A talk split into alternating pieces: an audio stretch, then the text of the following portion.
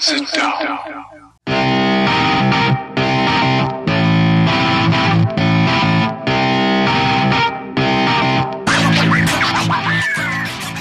Witam wszystkich i każdego z osobna. Ja jestem Robert Kochan, a to jest Sochana NBA, najbardziej nieobiektywny podcast o najlepszej koszykarskiej lidze świata. To już 89. odcinek, a razem ze mną jak zwykle jest tutaj Wiaro. Siema Wiaro, co tam u Ciebie słychać w ten piąteczek? Um, no u mnie piąteczek bardzo fajny, no bo tak jak już gdzieś przemyciłeś to e, w naszych introdukcjach tutaj, no wielki dzień. Od e, dziś mamy kolejnego Polaka w NBA. No i tym samym w moim osobistym, prywatnym rankingu mamy nowego najlepszego zawodnika w lidze. O, proszę, proszę. No właśnie, słuchaj, dzisiaj sobie o tym drafcie pogadamy, który wczoraj miał miejsce. Jestem ciekaw w ogóle, czy, czy oglądałeś go, czy, czy ten draft to było coś dla ciebie interesującego? Jakie masz o tym zdanie? Wiesz co, ja zawsze lubię drafty oglądać. To jest fajne wydarzenie. Zawsze jestem zainteresowany tym, co się będzie działo. Dużo się dzieje, zazwyczaj są trady, zazwyczaj są jakieś, jakieś zmiany, jakieś, jakieś, no coś się dzieje, coś się wydarza podczas, podczas y, draftu. Natomiast e, wczoraj, szczerze przyznam, że raz, że późno ten draft się zaczął i po pierwszej rundzie już e, trochę miałem dość. Poza tym taka dziwna formuła tego draftu też e, była. Z jakiegoś powodu rozmawiali o, o tym, który pik zostanie wybrany, jeszcze zanim ten pik został wybrany. Taka, nie wiem, coś, chyba jakieś, jakieś nowe pomysły po prostu były testowane i wydaje mi się, że nie do końca tutaj to wszystko przeszło. No i długo to trwało, jednak te, te 5 minut na wybór każdego pika swoje robi. Jak już jesteśmy przy 30 pikach, no to robi się z tego godzina trzecia w nocy. No i przyznam szczerze, że drugiej rundy już nie oglądałem. Mm, spałem sobie już wtedy smacznie. No ale nadrabiałem dzisiaj, żeby, żeby oczywiście mieć pojęcie o tym, o czym będziemy gadać i co też się tak e, wydarzyło w drugiej połówce nocy. Tą opowieścią przypomniałeś mi nieco sytuację sprzed lat, kiedy podczas momentu draftowania Nikoli Jokiciaś wyświetlona została reklama Taco Bell i tylko informacja o wydraftowaniu właśnie przyszłego MVP pojawiła się na pasku na dole ekranu. E, no ale tak rzeczywiście. Tak było.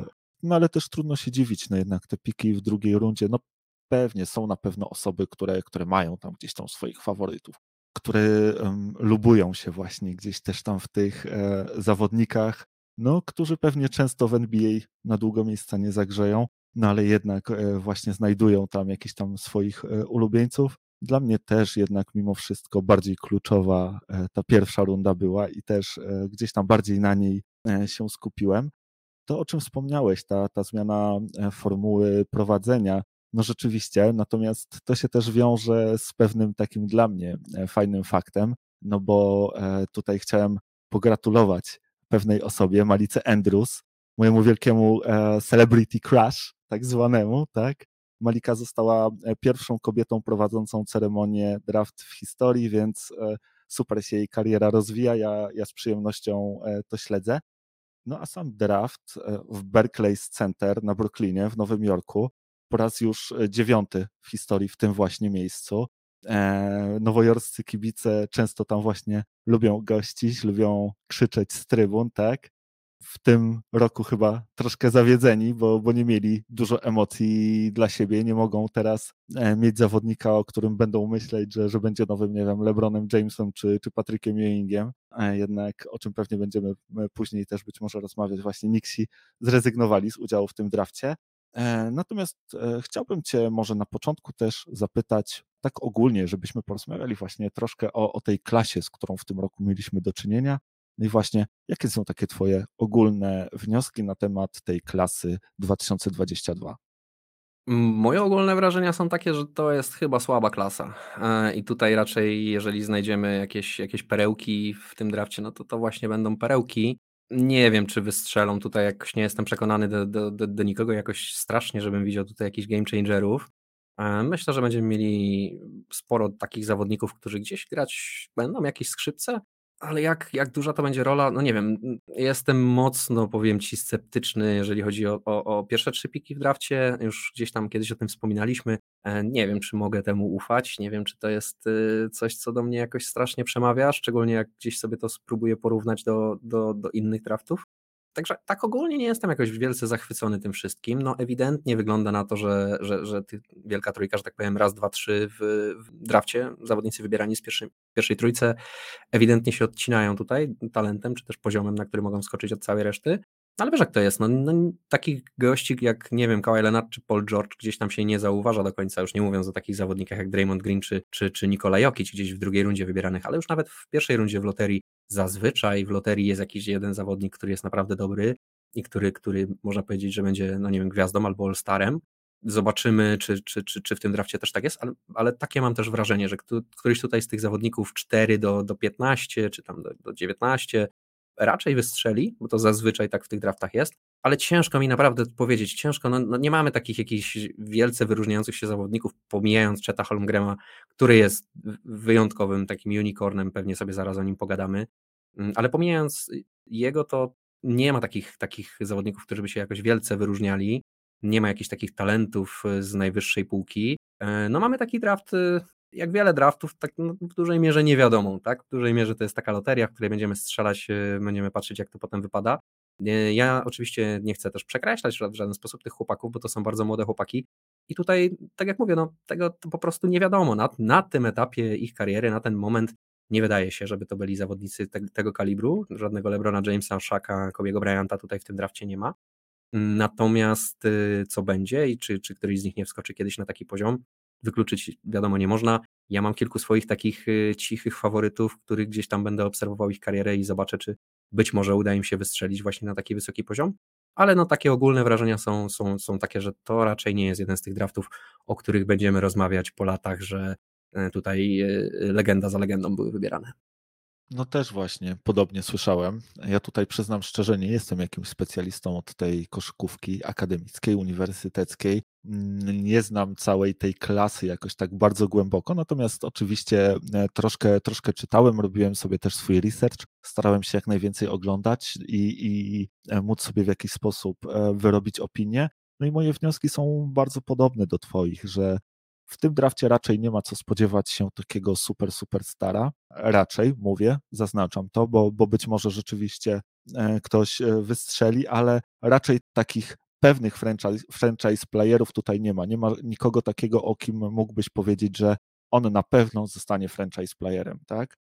To e, wszystko jest też sprawą tego, jak bardzo akurat ta klasa jest specyficzna, bo tak jak wspomniałeś, ona jest taka top heavy, jakby tych, tych trzech zawodników wyrasta jakby jeden poziom, jeden tier wyżej od przynajmniej tych, tych e, powiedzmy właśnie z 4-20 e, zasięgu. E, natomiast biorąc pod uwagę jakby całość tej klasy, to ja mam wrażenie, że to wszystko są zawodnicy, którzy są jakby robieni w jakiejś grze, że owszem, możesz sobie wybrać talenty, jakie dany zawodnik będzie miał, ale musisz też wybrać wady. I te wady będą wprost proporcjonalne do, do tych talentów. I mam wrażenie, że tutaj w tym drafcie nie ma takiego właśnie zawodnika, który, by, który byłby pozbawiony właśnie jakichś takich bardzo poważnych wad. No może najmniej e, widać ich u Bankera, no ale, ale, ale właśnie pewnie też o tym, o tym za chwilę pogadamy. Natomiast mam wrażenie, że każdy zawodnik e, w tym drafcie to jest taki rzut kostką, tak? Okej, okay, czasami masz Czasami masz większą szansę, że wyrzucisz e, lepszy wynik, ale jednak ciągle w przypadku chyba każdego zawodnika to jest naprawdę duża niewiadoma, tak? Przynajmniej e, moim zdaniem. Więc raz właśnie, że, że, że płaska klasa, dwa, że ci rekruci tacy no mocno, mocno niepewnie, tu się można bardzo łatwo w tym drafcie pośliznąć, ale można też e, znaleźć perełkę, bo jeżeli znajdziesz gościa, który będzie w stanie szybko i dobrze tej swojej wady się pozbyć, a na pewno będą tacy, no to może się okazać, że, że ktoś naprawdę wyłowi i to nawet gdzieś tam z dalszym pikiem prawdziwą taką perełkę i, i potem będziemy robić redrafty, tak? I, I mówić, kto tutaj powinien być e, wybrany jako, e, jako pierwszy czy drugi, nie? No, oczywiście masz y, tutaj 100% racji, no ale to umówmy się, no taka jest specyfika draftów, tak? No, Nikoli Jokicia nikt nie widział. Denver, jak go wybierali z 42 pikiem, to ci gwarantuję, że nikt w tej organizacji nie wyobrażał sobie, że to będzie dwukrotny MVP w na, najśmielszych snach, nie? To jasne, wybierasz zawodników, yy, sugerujesz się analizami, sugerujesz się tym, jak grali, w jakich ligach i tak dalej, i tak dalej, ale wciąż to są bardzo młode chłopaki, tak? My tu mówimy o chłopakach, którzy mają, nie wiem, po 19, 20, 21 lat. Szmat czasu przed nimi, szmat kariery jeszcze przed nimi, oni się bardzo dużo nauczą, na pewno nabiorą jeszcze ogrania i tak dalej, i tak dalej, mm, więc no ciężko jest przewidywać, tak? Ciężko jest przewidywać, kto gdzie ma ten sufit do końca, no. Tak jak mówisz, no, zdarzają się takie drafty, jak draft, gdzie był Tim Duncan, Shaquille O'Neal, y, LeBron James, gdzie od razu wiadomo, kto jest najlepszym zawodnikiem, od razu jest taki zawodnik, który wygląda jak po prostu no, no przyszła super gwiazda, tak? Czy nawet Luka Doncic, czy, czy, czy, czy Trey Young.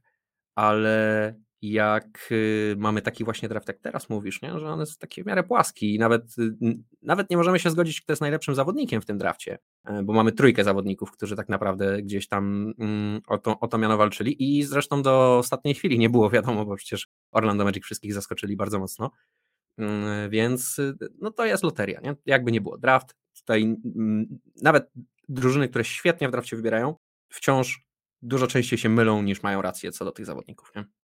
No tak, jednak, jednak jest rzeczywiście w ten sposób, że troszkę, no to jest loteria. To jest loteria i, i nie ma tutaj co dużo mówić. Oczywiście możesz swojemu szczęściu pomóc, dobrym scoutingiem, tak, potem player developmentem i, i tym podobne, natomiast no, nigdy nie jesteś w stanie, nie mając jakiegoś takiego super, super stara, pewniaka, e, zagwarantować, że, że z danego zawodnika E, będzie gracz, który, który po prostu, no nie wiem, nawet podpisze drugi kontrakt w lidze, tak? Czy, czy też podpisze drugi kontrakt z tobą, z tym samym zespołem, bo to też nie jest takie pewne. Gdzieś tam nawet trafiłem na taką statystykę, że biorąc pod uwagę drafty w latach 2011-2017, to tylko 15% graczy e, wybranych w loterii właśnie w tych latach 2011-2017 wciąż gra w tych samych klubach, nie? Tylko 15%. 11 lat to nie jest, e, to nie jest tak dużo, spodziewałbyś się, że, że może być więcej graczy, którzy pozostają w swoich zespołach. A jak dodamy do tego rok 2018 i biorąc pod uwagę, że Ayton może nie zagrać e, w Phoenix w przyszłym sezonie, tak, bo, bo Phoenix nie chcą dużo płacić za centrów, to ta liczba wciąż, e, nawet z rokiem 2018, będzie wynosiła poniżej 20%, więc naprawdę no tutaj ciężko jest dobrze trafić, ale na pewno można dobrze trafić. Tak jak mówię, e, można też do tego dołożyć dobry player development i mieć z tego świetne sukcesy, co pokazują tegoroczni finaliści, tak? Bo zarówno Warriors, jak i Boston Celtics, o czym mówiliśmy już e, w poprzednim odcinku, to, to są zespoły, które po prostu budowały się e, przez draft właśnie, więc, więc jest tutaj jakby dużo do wygrania, ryzyka znowu jakiegoś wielkiego nie ma, tak? Im masz więcej losów, tym masz też większe szanse, E, ale właśnie ciężko, ciężko znaleźć takich pewniaków, pewniaków. No, powiem Ci więcej, jak już przy takich statystykach jesteśmy, to ja się dzisiaj dokopałem do takich numerów, które mm, mówią o, o, łącznej jakby liczbie zawodników wybranych w drafcie bodaj tam od 2004 roku do gdzieś 2018-2019, nie pamiętam dokładnie. Natomiast y, z grubsza y, statystyki mówiły o tym, ilu zawodników wybranych w ogóle w drafcie gra w lidze przynajmniej 3 lata. I wyobraź sobie, że tam to jest ponad prawie 60% zawodników odpada. Że tylko 40% zawodników, którzy zostają wybrani w drafcie w pierwszej, drugiej rundzie, nieważne, yy, gra przynajmniej 3 lata w lidze. Także faktycznie tutaj jest bardzo duży, e, bardzo wielu z tych zawodników odpada. No, wraca to trochę do tego, co mówiłem e, w zeszłym tygodniu, tak? że to jest najbardziej, jeden z najbardziej elitarnych klubów na świecie. 450 zawodników i to jest tyle, tak? To jest cała, cała liga z całego świata, gdzie nas jest 7 miliardów, tak? To bardzo elitarny klub, bardzo wąskie grono, także no nie ma się co dziwić, że nawet ci najlepsi e, mają tutaj ogromne trudności, żeby w ogóle utrzymać się w tej lidze, nie mówiąc już o tym, żeby być właśnie gwiazdą, czy, czy być tak jednym z najlepszych zawodników e, w tej lidze. No nie jest łatwo być weteranem, więc szacunek dla wszystkich weteranów e, NBA. Słuchaj, ty wspomniałeś o tym Orlando Magic, że to taka wielka niespodzianka twoim zdaniem. Ja tak do końca nie uważam. Z tego, co widziałem w mokach, no to, to rzeczywiście to się gdzieś tam zmieniało. E, w ostatnich jednak rozdaniach e, rzeczywiście to nie Benkero był wskazywany jako potencjalny wybór e, Orlando Magic. Natomiast, no właśnie, pogadajmy sobie o Orlando i o Paolo Bankero. Dlaczego ty uważasz, że to taka niespodzianka?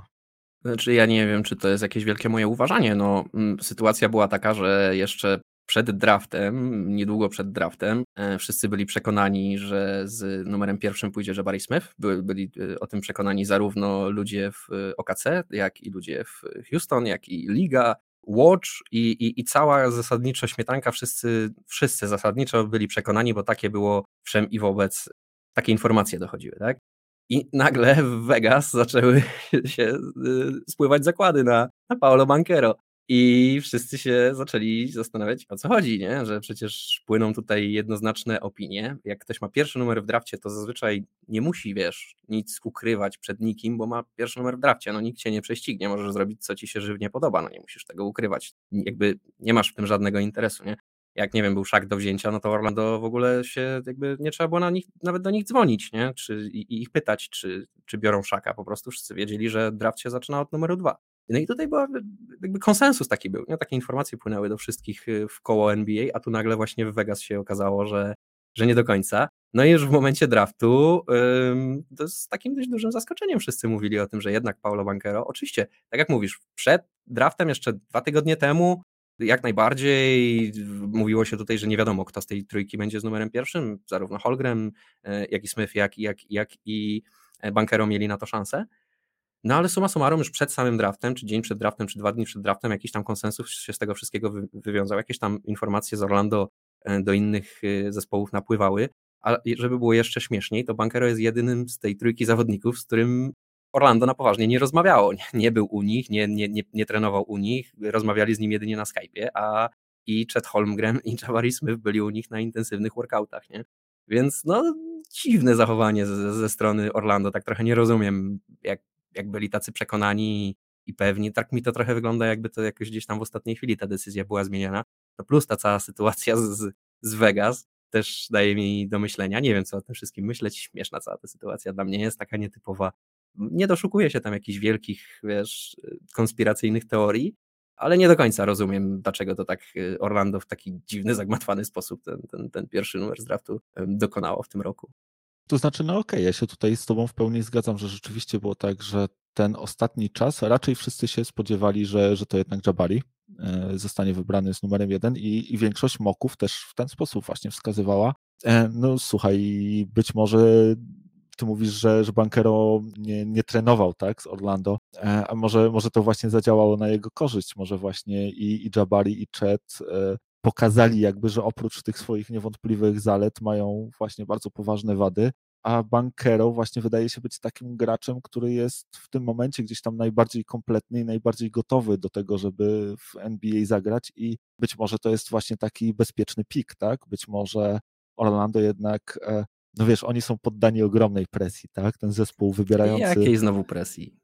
No słuchaj, masz pierwszy pik w drafcie, to się nie zdarza często. Orlando... Myślisz, Myślisz, że kibice Orlando będą mieli coś przeciwko? Zajdą się pewnie w jednym pokoju i przegadają sobie sprawę. Słuchaj, Orlando wybierało dopiero po raz czwarty z pierwszym pikiem w historii, tak? I do tej pory, okej, okay, świetnie trafiali, ale to, co się działo później. Ja się śmiałem bardzo, zobaczyłem dzisiaj taki żart, że w ogóle Lakers bardzo zacierają ręce, że Paolo Benkero u nich będzie grał za 5 lat, bo no bo taki jest, jak naprawdę prześledzisz trochę no. losy no. tych, tych, tych pierwszych wyborów, no bo to jest Shaquille O'Neal i Dwight Howard, którzy powędrowali do Lakers, tak, z Orlando. Chris no Webber i, jeszcze, tak? I właśnie jest ten Chris Webber, który właśnie w noc draftową został bodajże do Golden State, jeśli się nie mylę, e, wytradowany, więc no słuchaj, na pewno jest tak, że jeżeli się z tym pierwszym pikiem mocno przestrzelisz i nie trafisz, to, to zostaje jednak srogi niesmak, tak? Bo mogłeś tutaj wybrać każdego, a zwłaszcza jak masz ten wybór ograniczony do trzech zawodników, no to głupio się jest przestrzelić, nie? Głupio jest nie wybrać tego Jasona Tatuma e, z pierwszym no, numerem w drafcie, tylko, wy... no. tylko wybrać Markela Fulca, nie? I jest to jednak moim zdaniem e, presja mimo wszystko, nie? No niby tak, no ale z drugiej strony, jak na to popatrzysz logicznie, no to co ci Magic mogą zrobić? No? Przed chwilą o tym mówiliśmy, że to mimo wszystko jest loteria. No masz trzech zawodników, gdzie cały jakby świat NBA, wszyscy dookoła, najważniejsi analitycy, trenerzy, gracze i cała reszta nie mogą się zgodzić, kto z nich jest najlepszy. No to jak, jak się konsensus nie może zgodzić, no to to jest strzelanie w ciemno, no, no to po prostu, no mają 33% szans na to, że, nie, że, że, że ta decyzja wypali, tak? Je, jeżeli założymy, że tylko jeden z tych trzech zawodników to jest ten jakby, który wypali. Może będzie tak, że nikt z nich nie wypali też, nie? No i, no i, no i co wtedy, nie? To będziemy mówić, że powinni z, wziąć kogoś, kto nie wiem, poszedł Jalena Williamsa na przykład, który poszedł z dwunastką i powinni to widzieć w dzień draftu. Wiesz, no to jest jednak draft, no, a poza tym to jest Orlando, stary, no, jakie tam są oczekiwania? No żadne. Presja to jest, wiesz, na drużynach, które, presja to jest w finałach, presja to jest, wiesz, żeby, żeby nie wiem, czy jest jakaś wielka presja przy wybieraniu z numerem pierwszym, jak jesteś Orlando. No ale wiesz, chciałbyś jednak wydraftować sobie takiego zawodnika, który odmieni los twojej organizacji, nie? I który Chyba nie przynajmniej, przynajmniej będzie tak dobry, że inni będą chcieli do niego dołączyć, tak? Albo przynajmniej będzie tym drugim najlepszym zawodnikiem w zespole, kiedy powiedzmy za rok w tym świetnie zapowiadającym się drafcie wydraftujesz sobie kogoś lepszego, no. E, ja myślę, że, że właśnie troszkę się zachowali tak zachowawczo Orlando i wybrali taki najbardziej bezpieczny dla siebie pik, bo Benkero taki się właśnie wydaje, tak? To jest świetnie zbudowany, atletyczny e, forward z bardzo długim jakby zasięgiem ramion, ale też taką muskulaturą, która, która pozwala mu od razu wejść i rywalizować jakby w NBA. On tam nie będzie miał problemu z tym, żeby się wbić pod kosz, żeby tutaj, wiesz, sprzedać barczastego, żeby tutaj łokietka sprzedać, żeby zaatakować obręcz. To jest coś, co on bardzo lubi robić, z czego jest znany i w czym jest bardzo dobry. Zresztą ten jego ostatni sezon w Duke, e, który był też swoją drogą ostatnim sezonem dla, dla coacha Kay, był no, stosunkowo udany dla niego, tak? Te 17 punktów, 8 zbiórek i 3 asysty na mecz, na, na naprawdę przyzwoitych skutecznościach rzutowych. To był fajny sezon, a wydaje mi się, że e, w NBA on może tylko jeszcze rozwinąć skrzydła, zwłaszcza w takim Orlando, gdzie pewnie z marszu będzie najlepszym zawodnikiem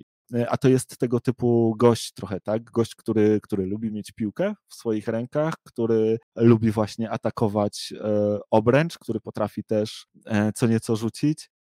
Więc, więc wydaje mi się, że całkiem, całkiem fajnie będzie tu pasował i jak mówię, no taki bardzo, bardzo bezpieczny dla Orlando wybór. No, albo Tobias Harris, bo to też jest taki, to może się tak skończyć. Nie no, oczywiste jest to, że każdy z tych graczy ma gdzieś tam swój sufit i, i ma gdzieś tam swoją podłogę, tak? Ma, ma, e, ma ten zakres jakby, gdzie, gdzie może się pokazać z najlepszej strony, a, a jak e, po prostu też może skończyć. No, nigdy, nigdy tego do końca nie jesteśmy w stanie powiedzieć. E, zobaczymy. No, jak mówię, wydaje się, że banker jest taki najbardziej właśnie NBA ready, co nie znaczy, że, że nie ma wad, tak? bo, bo zdecydowanie e, je ma. E, na przykład ja bardzo chętnie zobaczyłbym to, żeby dawał z siebie tyle samo w obronie, co, co w ataku, bo to jest zresztą coś, co on sam powtarza i co sam wskazał jako swoją największą słabość że jednak bardzo często brakuje mu w tej obronie koncentracji, że potrafi się zagapić. E, nie jest ta gra dla niego aż tak atrakcyjna jak ta, kiedy właśnie ma piłkę, kiedy przeciwko niemu jest kosz, kiedy wiesz, stoi top of the key, kiedy może e, z wodem minąć gracza stojącego przed nim i, i właśnie zaatakować obręcz. Tutaj na pewno jest e, duże, duże pole do poprawy. Na pewno też dobrze by było, żeby, żeby poprawił jeszcze rzut, tak? Taką regularność e, w tym rzucie i, i regularność w obronie to jest na pewno coś, czego mu brakuje. Natomiast patrząc właśnie na tą czołówkę draftową, wydaje mi się, że te wady Paolo Benkero są najbardziej rozmyte właśnie z, z wszystkich tych pozostałych zawodników. No zgodzę się z tobą pod tym kątem, że faktycznie Bankero jakby ma wysoką podłogę tak to ujmijmy, tak? Że ten jego najgorszy scenariusz nie jest taki zły, nie? a najgorszy scenariusz w przypadku Cheta Holmgrena czy Jabariego Smitha, no to jest tragiczny. Nie? Holmgren jak nie wypali jego najgorszy scenariusz, no to jest totalny flop, nie? Bo przy jego warunkach fizycznych, no trochę strach się bać, czy on jest w stanie to zrobić, nie? Y, Durant też nie był grubaskiem, jak przyszedł do ligi. Też y, się zastanawialiśmy, czy się nie połamie, ale Durant to był taki, był taki scorer, to on po prostu był chodzącym zdobywaczem punktów, tak to dla niego punkty to przychodziły mu jak, no nie wiem, wstać rano z łóżka po prostu. Nie?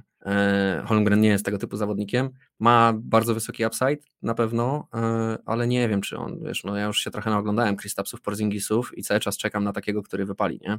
E, jeszcze tego nie oglądałem, mm, więc y, sceptycznie na pewno tutaj podchodzę ale nie wiem, czy ja na miejscu Orlando nie brałbym właśnie, no ja nie, to, co mówisz, ma sens, tak? No, faktycznie zachowawczo zagrali. Nie, nie, chcieli, nie, chcieli, nie chcieli tutaj, e, żeby ten pik się okazał być totalną wtopą, z której nic nie będzie. A gdzieś takie ryzyko na pewno przy, przy Smithie i Holmgrenie jest. Przy Holmgrenie miałem myślę większe. Smith trochę mnie dziwi, że Smitha nie wzięli. To jest, no wydaje się, że to jest taki w najgorszym wypadku taki Carmela Antony, tylko gorszy, tier gorszy.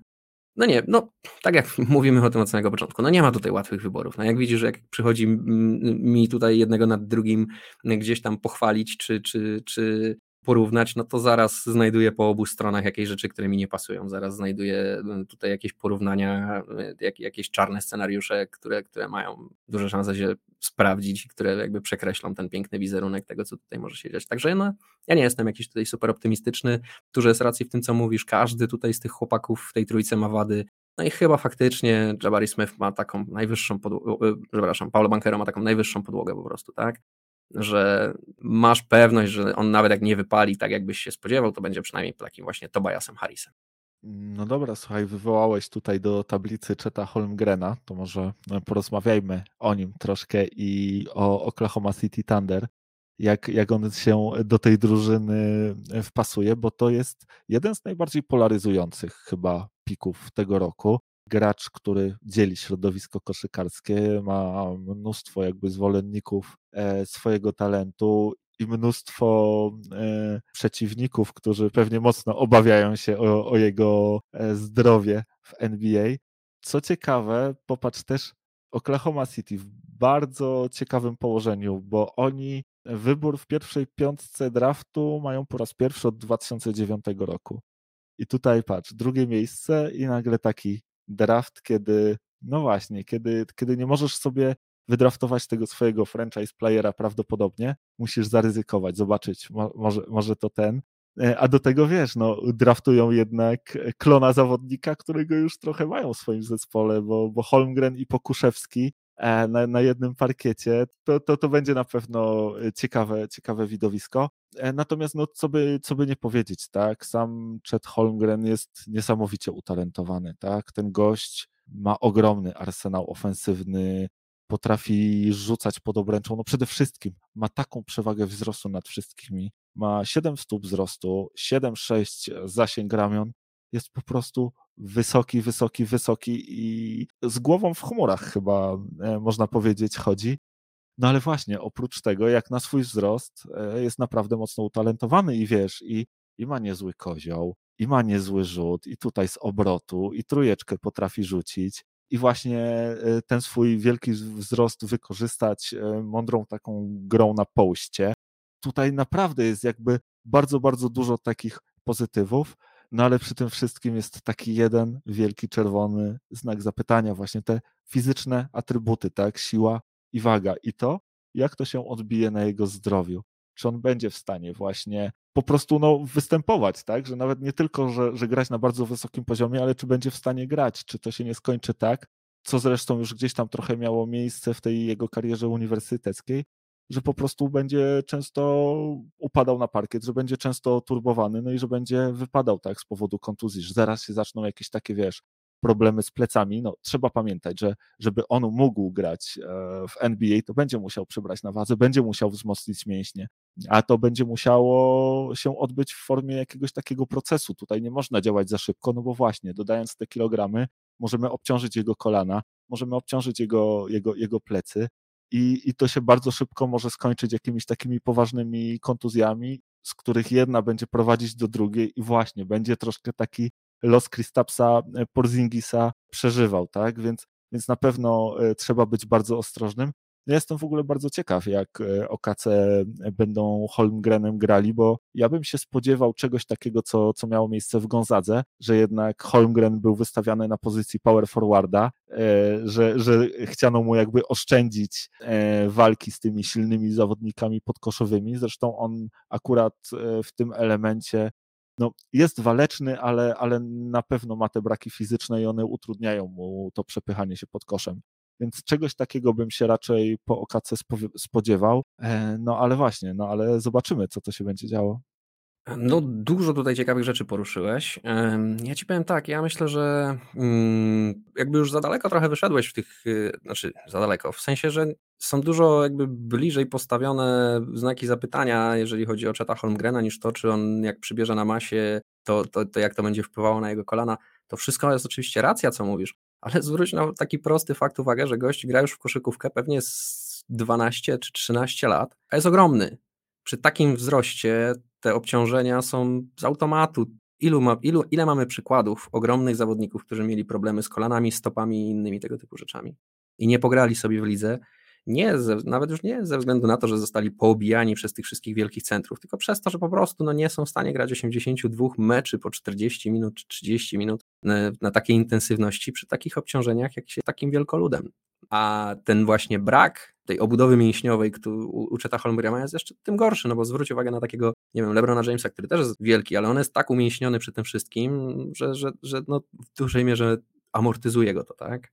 A Holmgren, no nie bardzo. E, więc to oczywiście wszystko jest, y, ja jakby zwracam uwagę na to, że to jest jakby pierwszy krok, nie? Już nie mówiąc o tym, o czym ty wspomniałeś, że przecież to jest NBA, że tam są wielkie chłopy, że będzie właśnie trzeba różnych takich zagrywek y, stawiać go gdzieś na power forwardzie czy ukrywać, bo jak mu przyjdzie grać przeciwko Embiidowi, no to przecież wyobrażasz sobie, co by z nim Embiid zrobił? Kostki by obgryzł i wyrzucił do kubełka. Więc wiesz, no w 100% się z Tobą zgadzam, że jest bardzo dużo tych znaków zapytania, jeżeli chodzi o Cheta Holmgren'a, ale wszystko się sprowadza do tego, że on jest taki wielki, taki wysoki i taki chudy. I to nie jest dobre połączenie. To się nie, to już nie chodzi o to, że, że, że jakby to są już drugorzędne sprawy, że mu będzie ciężko się z Embidem przepychać. To chodzi o to, żeby on, tak jak mówisz, on w ogóle był w stanie wyjść na parkiet i grać w koszykówkę dla, drużyna, dla drużyny, która go wybrała. Nie? To jest myślę tutaj największe zmartwienie. Jeżeli on będzie zdrowy, jeżeli zdrowie mu będzie dopisywało, jeżeli nie będzie miał problemu właśnie kolana, stopy nie będą mu sprawiały problemów, nie będzie tak jak z Kristapsem, że gra po 30 meczy w sezonie, po czym nie gra przez 6 miesięcy, no to jest duża szansa, że coś z niego będzie. Może nie będzie takim super dominującym zawodnikiem, wtedy to już będzie się właśnie rozbijało te drugorzędne rzeczy, jak sobie będzie w stanie radzić z tą atletycznością zawodników w NBA, czy będzie w stanie się przepychać z nimi, czy nie jest za chudy i tak dalej, i tak dalej, i tak dalej. To będzie już gdzieś ograniczało ten jego sufit, jak, jak wysoko zajdzie. Ale nawet jeżeli by to wszystko mu się gdzieś tam nie udało i nie powiodło, to to może być naprawdę pożyteczny zawodnik, biorąc pod uwagę to wszystko, o czym wspomnieć, jakiegoś ma talent e, i co potrafi na boisku, tylko żeby był zdrowy i mógł grać, nie? Nawet jeżeli by to miało być, wiesz, na zasadzie, że gra 25 minut w meczu i nawet jeżeli jest zawodnikiem, który, nie wiem, nawet z ławki wchodzi, nie? Mógłby być bardzo pożyteczny dla drużyny, biorąc pod uwagę, jak unikatowym zawodnikiem jest, tak? Jak, jak niezwykłe przewagi potrafi ci dać, nie? których ci praktycznie nikt inny nie potrafi ci czegoś takiego dać. Nie? Więc y, to jest fajny, ciekawy, intrygujący zawodnik. Idealnie pasuje do Oklahoma City. E, eksperyment trwa dalej. Mm, mutujemy, y, dolewamy najróżniejszych y, chemicznych składników i patrzymy, co nam z tego wszystkiego wyrośnie. Tak to tam działa. Mm, szalony eksperyment sama Prestiego trwa w najlepsze. Mm, I ja jestem fanem, wiesz o tym, nie? że mnie się podoba ich podejście. Ja myślę, że coś w końcu z tego się wykluje. Zobaczymy co, zobaczymy jak szybko. E, myślę, że w dobre miejsce Holmgren trafił. Myślę, że będą nim grali. Myślę, że możliwe, że nawet zobaczymy Pokuszewskiego i Holmgrena naraz na boisku. To będzie po prostu, to trzeba zobaczyć, to trzeba koniecznie obejrzeć. nawet jeżeli to będzie totalna katastrofa, a też tak może być. Ale wciąż, to są intrygujące, interesujące rzeczy. No widzisz, Oklahoma jest takim zespołem, który mimo swojej beznadziejności i tego, że jest bardzo słaby, jest ciekawym zespołem, który chętnie zobaczę.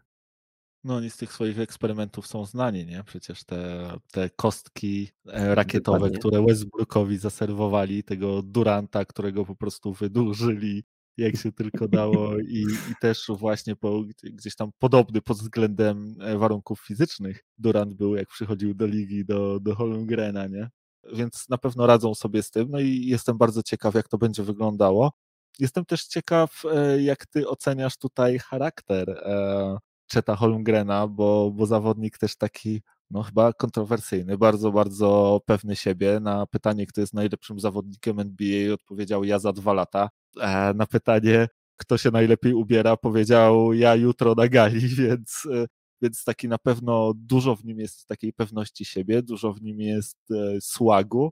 Jest też taki bardzo zadziorny. On, mimo tego, że właśnie nie ma tej przewagi często fizycznej, tak, jeżeli chodzi o siłę i mięśnie, to nigdy nie odpuszcza. To jest gość, którego jak przewrócisz na, na parkiet, to, to wstanie i zacznie do ciebie dymić, e, więc, więc na pewno e, jest, jest to ciekawa i barwna osobowość.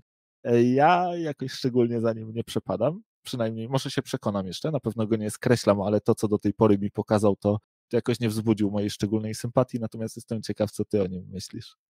Mm, ja mam jego ocenę, że tak powiem, w zawieszeniu na razie, ponieważ y, to jak będę na niego patrzył, zależy od tego, jak będzie wyglądał na boisku, bo jeżeli to wszystko, to, to swoje pyskowanie poprze dobrą grą, to jestem fanem i wtedy jestem jakby, siedzę w bandwagonie, a jeżeli się okaże, że gra padakę, a dymi do wszystkich i pyskuje, e, no to wtedy będę miał o nim, będzie, będzie należał do klubu, klubu Pata Beverly'ego, mm, a z tego się tylko i wyłącznie szydzi w moim otoczeniu.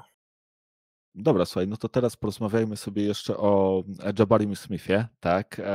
O tym zawodniku, który właśnie miał, czy też był prognozowany jako ten pierwszy numer, a ostatecznie wylądował z trzecim w Houston Rockets no gość jest niewiarygodny, jeżeli chodzi o shooting, tak? Wydaje się, że może być po prostu elitarnym strzelcem, jednym e, z takich, no być może e, jego sufit jest taki, że będzie gdzieś jednym z najlepszych strzelców w historii, bo rzucać umie fantastycznie, niemalże z każdej pozycji. To, co pokazywał właśnie e, na poziomie uniwersyteckim, no, no coś nie, niewiarygodnego. Ponad 42% za 3, ale też potrafi rzucać bardzo dobrze w samych końcówkach ty miałeś tutaj takie porównanie do, do Carmelo Antonego. Rzeczywiście e, ciekawe porównanie. Mi gdzieś też ono przeszło przez głowę, natomiast ja mam wrażenie, że Melo miał jednak trochę lepszą e, tę grę ofensywną, jeżeli chodzi o kreowanie własnego rzutu, że w przypadku Jabariego Smitha to aż na takim poziomie nie jest. E, Jabari Smith też wyższy od Melo, tak? Bo ten gość ma 6-10 wzrostu, tak? To jest, to jest tam prawie, prawie 7, 7 stóp, e, a zasięg ramion ma gracza powyżej właśnie tych, powyżej 7 stóp, ma 7-1 e, wingspanu. No gracz bardzo, bardzo ciekawy. Ten jego sufit, te, te, te jego umiejętności rzutowe, niewiarygodne. Natomiast właśnie, poza tym już bardzo, bardzo słabo, tak? Gość nie bardzo potrafi piłką grać, nie, nie, nie jest jakoś szczególnie dobry, jeżeli chodzi o dribbling. W podaniach też, no tutaj jakby cudów nie ma. Okay, świetnie sobie radzi, jeżeli chodzi o krycie na obwodzie, tak? Pod tym względem jest, no, można powiedzieć, jak taki wymarzony zawodnik na te dzisiejsze czasy free and D, tak? Bardzo długi, potrafiący świetnie kryć na obwodzie, no ale już właśnie pod koszem aż tak z tym e, dobrze nie jest. No i też jestem ciekawy, jak, jak potoczą się jego losy, bo powiem ci, że według mnie to jest taki gracz, który tym lepiej będzie grał, im będzie miał lepszych kolegów z drużyny, bo to jest taki egzekutor dla mnie, nie? Gość, który właśnie taki bucket guy. Dajesz mu piłkę, a on daje ci punkty. I tacy goście często zależą od tego, z kim grają w drużynie i powiem ci, że w Houston nie widzę wielu takich graczy, którzy będą chętni do tego, żeby piłką się e, z nim dzielić, obsługiwać go. No zobaczymy, jak to będzie, ale, ale Jalen Green też jest raczej, um, raczej skorerem, więc no zobaczymy, jak te, jak te losy Jabariego będą e, w Houston wyglądały. Natomiast no, ten talent rzutowy jest, można powiedzieć, elitarny. No, ja jestem fanem tego gościa. Y, nie wiem, jak dobry będzie, ale jak wyrośnie z niego coś na zasadzie Kleja Thompsona, tylko na, na pozycji forwarda, y, no to byłoby rewelacyjnie. Ja myślę, że tutaj Houston byłoby bardzo zadowolone. No, oni potrzebują jeszcze takiego playmakera z prawdziwego zdarzenia. Ja myślę, że Jabari Smith byłby idealny, nie wiem, koło Luki na przykład, nie? albo kogoś, albo Jokicia, jakiegoś takiego kreatora akcji, który, który cię zawsze znajdzie, jak jesteś open, a to jest, tak jak mówisz, taki właśnie egzekutor. Ale ja jestem fanem fajne rzeczy, które się przekładają na wygrywanie w NBA, tak? Trójka to jest podstawa dzisiejszej ofensywy, y, dobre rzucanie, no to jest w każdej drużynie mile widziane i dodatkowo ten defense, nie? No to, to, to zawodnicy, którzy grają po obu stronach parkietu na tym poziomie talentu, no to są super, nie? Także ja myślę, że to jest, y, też mi się wydaje, że no nie będzie to zły zawodnik, że to wręcz przeciwnie, że będą mieli duży pożytek z niego w Houston. Być może nie od razu, być może będzie tak, że to będą ze trzy lata E, takiego ciężkiego trochę mordowania się. Zobaczymy, jak tam Houston będzie, będzie wyglądało.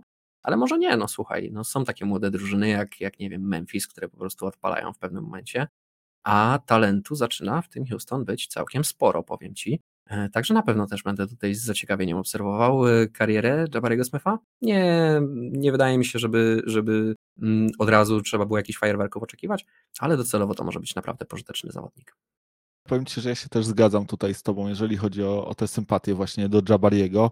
E, moje też gdzieś z nim są, zwłaszcza, że jak przeczytałem gdzieś komentarz, który mówił o nim Black Dirk, więc, więc jeżeli rzeczywiście to, to będzie takie nowe wcielenie Dirka Nowickiego, to, to, będzie, to będzie ciekawie. Houston gromadzi talent, no i tak to zwykle jest, jak szorujesz przez wiele lat brzuszkiem od notabeli, to, to, to zgarniasz te, te wysokie piki i jesteś w stanie coś tam e, dozbierać, więc oni powolutku właśnie się budują, no i pewnie będą z nadzieją e, patrzeć e, w przyszłość. Słuchaj, chciałbym z Tobą teraz porozmawiać o tym najważniejszym wyborze tego wieczoru, czyli właśnie o Jeremym Sochanie w San Antonio Spurs. Jestem po prostu ciekaw, bo mówiłeś, że tutaj masz parę ciekawych rzeczy na, na ten temat do powiedzenia, więc e, zamieniam się w słuch. No, zdecydowanie. No, po pierwsze z numerem 9, więc jak e, dobrze wiesz, dla mnie e, mega fajnie. To mój ulubiony numer, mój numer na koszulce, więc bardzo się cieszę, że, że akurat z dziewiątką. Natomiast Zauważyłem, że mm, wśród y, fanów NBA w Polsce panuje takie ogólne przekonanie, że super fajnie, że poszedł do San Antonio. Mm, ja się z tym nie do końca zgadzam, że to jest tak super fajnie, że akurat do San Antonio. Potencjalnie może być super fajnie, ale tutaj bardzo dużo jednak zależy od Jeremiego. No bo widzisz, Jeremy to jest zawodnik, który pomijając to, że w mojej e, subiektywnej opinii jest w tym momencie najlepszym zawodnikiem w lidze, to ma bardzo dużo braków, szczególnie koszykarskich. Spędziłem dzisiaj naprawdę sporo czasu analizując y, y, najróżniejsze y, profile predraftowe Jeremiego Sahana, patrząc na to, jak, jak gdzieś za oceanem mm, mówią o, o, o naszym rodaku i na co zwracają uwagę, szczególnie jeżeli chodzi właśnie o jego zalety i wady. No i z, z, z, lekkim przerażeniem obserwowałem to, że w zaletach nigdzie nie ma praktycznie nic wspomnianego o koszykówce i o tych najważniejszych, można powiedzieć, elementach koszykówki, takich jak rzucanie, podawanie, kozłowanie, rozgrywanie akcji, e, no obrona. Oczywiście tutaj e, obrona jest e, wszem i wobec wskazywana jako taki najmocniejszy element Jeremiego. Ja się też z tym zgadzam, że to jest absolutnie jego najmocniejszy element. Natomiast też w tej obronie akurat braki ma tam, gdzie tej obrony można się nauczyć, a bardzo dobry jest w tym, czego tak naprawdę nie da się nauczyć. Nie? Czyli właśnie ma mnóstwo serca do walki, jest taki bardzo ambitny w tej, w tej mm, obronie, bardzo dużo z siebie daje, jest wszędzie. Na to się przede wszystkim zwraca uwagę. No i mm, mnie się w głowie kreuje obraz idealnego zawodnika Toronto Raptors, tak? Zawodnika, który właśnie ma wszystkie te poboczne, e, czy też poboczne, te atletyczne mm, rzeczy, które chciałbyś, żeby zawodnik miał, których nie da się nauczyć, tak? E, wzrost, zasięg ramion, waleczność, atletyczność, skoczność, zwinność, e, serce do gry, serce do walki w ofensywie, w defensywie i tak dalej, i tak dalej. Nie? nie wiem, serce do skakania do ofensywnych zbiórek. Tego się nie da nauczyć. To albo to masz, albo tego nie masz. Nie? Mm, I tu jest po prostu na zielono, jeżeli chodzi o Jeremiego. Nie? Wszystko tutaj jest fantastycznie i pracuje bardzo ciężko i, i tak dalej, i tak dalej. Wszystko tutaj wzorowo. Natomiast po drugiej stronie, po tej koszykarskiej stronie jest słabo. A y, ja wiem, że tak wszyscy mówimy o tym, że w y, San Antonio to się tak talenty wychowuje i tak się bardzo fajnie gdzieś y, tych zawodników rozwija. No to jest trochę mit. Nie ma tak różowo, jakby się wydawało. Ja sobie zrobiłem drobny research, jeżeli chodzi o, tych, o te wszystkie wybory w drafcie San Antonio z ostatnich lat. No i powiem Ci, że różnie to bardzo bywa. E, nawet mogę z Tobą zagrać w taką szybką grę, jeżeli masz ochotę. E, dla kogo on gra? Mam tutaj cztery wybory e, San Antonio z ostatnich 10 lat. Wszystkie z pierwszej rundy, wszystkie w okolicach 20 miejsca. No i ciekaw jestem, czy, czy, czy, czy wiesz, gdzie dzisiaj są ci zawodnicy? No, może być ciężko, mogę, mogę spróbować, natomiast no, muszę, musimy też e, uwzględnić fakt, że 20 miejsce to nie jest dziewiąte miejsce. Nie? Kiedy Spurs e, wybierają w top 10, to, to już tutaj, e, tutaj by bardziej pewnie trzeba było szukać analogii niż nawet do tych końcowych numerów loteryjnych, gdzie czasami też podejmujesz ryzyko i jest dużo większa szansa, że jednak nie trafisz. Nie? Ja no wszystko zgoda, no ale Powiem ci tak, no ja byłem mocno zdziwiony, bo ja tych nazwisk nie kojarzę za bardzo. James Anderson na przykład. Mhm, to nie, nie, nie, nie, mam pojęcia. Nie, na, Livio Jean Charles, e, Nikola e, Militinow, a, a. Luka Semonic. Nic. No widzisz, to słuchaj, Spurs, umówmy się, Spurs nie wybierają z wysokimi miejscami w drafcie, rzadko im się to zdarza. E, nie mają, nie mają tego szczęścia, żeby e, wybierać z wysokimi numerami. Ja nie chcę tutaj też jakoś z tego obrazu przeginać w tę czy inną stronę. Prawda jest taka, że od czasów Tonego Parkera udało im się wybrać w drafcie dwóch All-Starów, z czego jednym był Goran Dragic, którego jeszcze w drafcie oddali. No i oczywiście Kawhi Leonard jako trzeci, powiedzmy tutaj All-Star, no ale Kawhi Leonard też jest evenement. To nie jest reguła, to jest, to jest y, wyjątek od reguły. Mm, ja nie mówię, że Jeremy Sohan się tutaj nie sprawdzi. Jest wielu zawodników, którzy się nie sprawdzili, o których teraz słuch zaginął, grają właśnie, nie wiem, w Rosji, w Grecji, w G League albo w Turcji, tak jak ta czwórka, którą wymieniłem, ale jest też wielu, którzy grają w lidze, po prostu nie są gwiazdami, tak?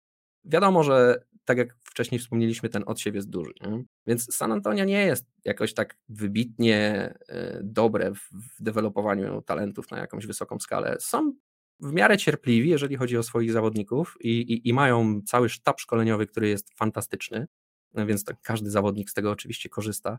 Natomiast powiem Ci tak, no, Greg Popowicz nie jest znany ze swojej cierpliwości. Być może na stare lata już faktycznie teraz jest y, bardziej spokojny i ma więcej, więcej cierpliwości do tych swoich zawodników, ale Tony Parker, Tim Duncan i Manu Ginobili opowiadali o tym, że Greg Popowicz potrafi być dość nerwowy szczególnie y, y, jeżeli chodzi o zawodników, którzy no, nie mają tej takiej inteligencji boiskowej, nie, nie, najkrócej rzecz ujmując, nie potrafią w kosza grać. Więc o tyle, o ile ja widzę tutaj ten optymistyczny scenariusz, że Jeremy Sohan akurat w San Antonio się świetnie rozwija i wszystko jest fajnie, boję się też, że może być tak, że może wylądować w G po trzech tygodniach, bo Greg Popowicz po prostu nie wytrzyma na treningu, e, widząc e, te cegły, którymi póki co Jeremy miota o tablicę. Mam nadzieję, że znajdzie dla siebie miejsce. Na razie e, bardzo mocno będzie musiał popracować nad, nad, nad, nad po prostu grą ofensywną i tak szeroko pojętą koszykówką.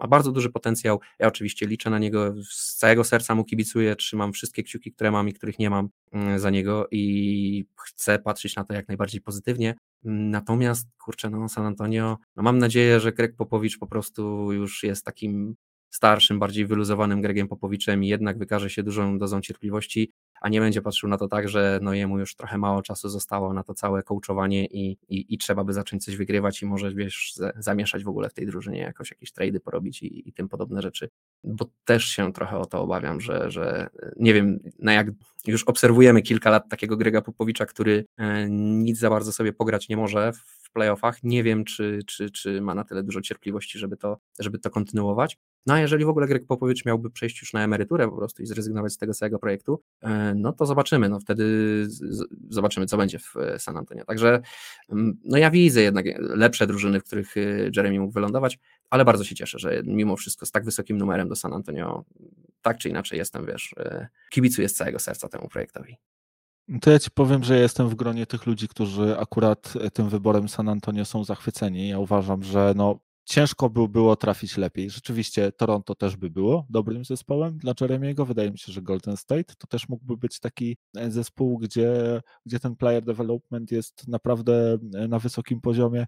Natomiast uważam, że San Antonio to jest e, właśnie troszkę takie idealne dla niego miejsce.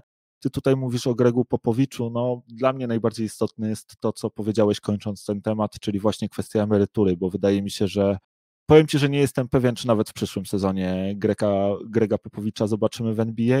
On już jakby tutaj wszystkie swoje rekordy, które, które pobić miał, e, pobił i wydaje mi się, że, że, że raczej ten koniec kariery jest dużo, dużo bliższy niż dalszy, a w przypadku Jeremiego, no on dopiero tutaj e, zaczyna w NBA swoją karierę, a też jest bardzo młodziutki, tak? On ma, jeśli się nie mylę, 19 lat, więc e, naprawdę tutaj duża przyszłość przed nim. E, wydaje mi się, że e, Spurs nie wybierają też w top 10 e, z przypadku, zwłaszcza, że tutaj Sohan wcale nie był jakimś takim pewniakiem do tego miejsca. Oni celowo wybrali jego, wiedzieli, że, że jego chcą, a moim zdaniem ten ich właśnie dział rozwoju, dział developmentu zawodników jest na bardzo, bardzo, bardzo wysokim poziomie. Ty tutaj przytoczyłeś oczywiście nazwiska projektów nieudanych, tak? Oczywiście one są w każdym zespole NBA, ale jednak też dużo Spersom się udało, jeżeli chodzi o e, poprawę jakości gry swojego zespołu. No weź pod uwagę, spójrz na to, jaki oni tam mają talent, e, a jak jednak potrafią grać taką koszykówkę, w której, w której no, rywalizują, tak? Bili się, bili się tutaj o play-iny. Zobacz, co się stało z Dijontem Murrayem, tak? Jak ten gracz się rozwinął, jak poprawił swoją grę, na jak wysoki poziom ją podniósł i pewnie parę lat temu byś w życiu nie powiedział, że Dijonte Murray zostanie takim pełnoprawnym All-Starem, tak? A jednak tak się stało. E, do tego mają, z tego co przynajmniej słyszałem, jednego z najlepszych w NBA speców, jeżeli chodzi o naukę rzucania, rzucania takich e, trenerów rzutowych, tak? E, jeśli się nie mylę, ale tego nie jestem do końca pewien, pracuje właśnie u nich gość, który pracował nad rzutem Kobiego Bryanta i później ten rzut Kobiego Bryanta zaszczepił właśnie Kawajowi Leonardowi, tak? I, I tutaj ja widzę gdzieś tam też tę, też tę analogię, bo y, Kałaj był trochę, wiadomo, tutaj nie można porównać jeden do jednego, tak, bo, bo żadnego zawodnika z drugim nie da się w ten sposób porównać. Natomiast Kałaj, kiedy przychodził do Spurs, też był uważany właśnie za gracza, który jest elitarnym specjalistą e, defensywnym, tak, który do tego ma jakby super warunki fizyczne, jest jeszcze oczywiście surowy, trzeba nadać temu wszystkiemu kształt, ale też zakrzty rzutu w ogóle nie miał, tak? Kiedy Spurs Wszystko zgoda. Sobie... Pozwól, że ci wejdę w słowo. Posłuchaj. To jest wszystko zgoda, ale na każdego Kawaja Lenarda przypada trzech czy czterech Michaelów Kidów Gilchristów. Jak przeczytasz sobie profil Kida Gilchrista sprzed draftu, to ma taki sam jak Jeremy Sohan, tylko jeszcze lepszy, bo jest projektowany jako drugi numer w ogóle w drafcie. Pamiętasz, jak to się skończyło? Straszny pracuś. Spędzał godziny, wylewał litry potu, trenując ten swój rzut. Ale, ale w jakich organizacjach, tak? To też, to też Aj, ma gdzieś tam jasne. znaczenie. Gdyby Kid Gilchrist e, trafił do, do San Antonio Spurs, jego losy mogłyby się zupełnie inaczej po, potoczyć. Nie? Rozmawialiśmy już o tym, że tutaj bardzo dużo dla Twojej przyszłości, dla Twojego rozwoju ma właśnie to miejsce, do którego trafisz. I wydaje mi się, właśnie ja tak, ja tak przynajmniej czuję, że, że San Antonio to jest dobre miejsce dla Jeremiego, że, że będzie miał tam czas, miejsce i pole do, do, do rozwoju i będzie mógł e, właśnie nauczyć się tych wszystkich rzeczy, których mu brakuje i, i te swoje braki wypełnić. Nie mówię, że na 100% y, uda się ten, ten projekt jakby zrealizować, tak, że on wypali, wiadomo, tak jak w przypadku tutaj każdego zawodnika w tym drafcie, o czym już mówiliśmy, przy każdym tym wysokim suficie mamy też tą bardzo niską podłogę, tak, i tutaj ta kariera może pójść e, w różne, w różne strony.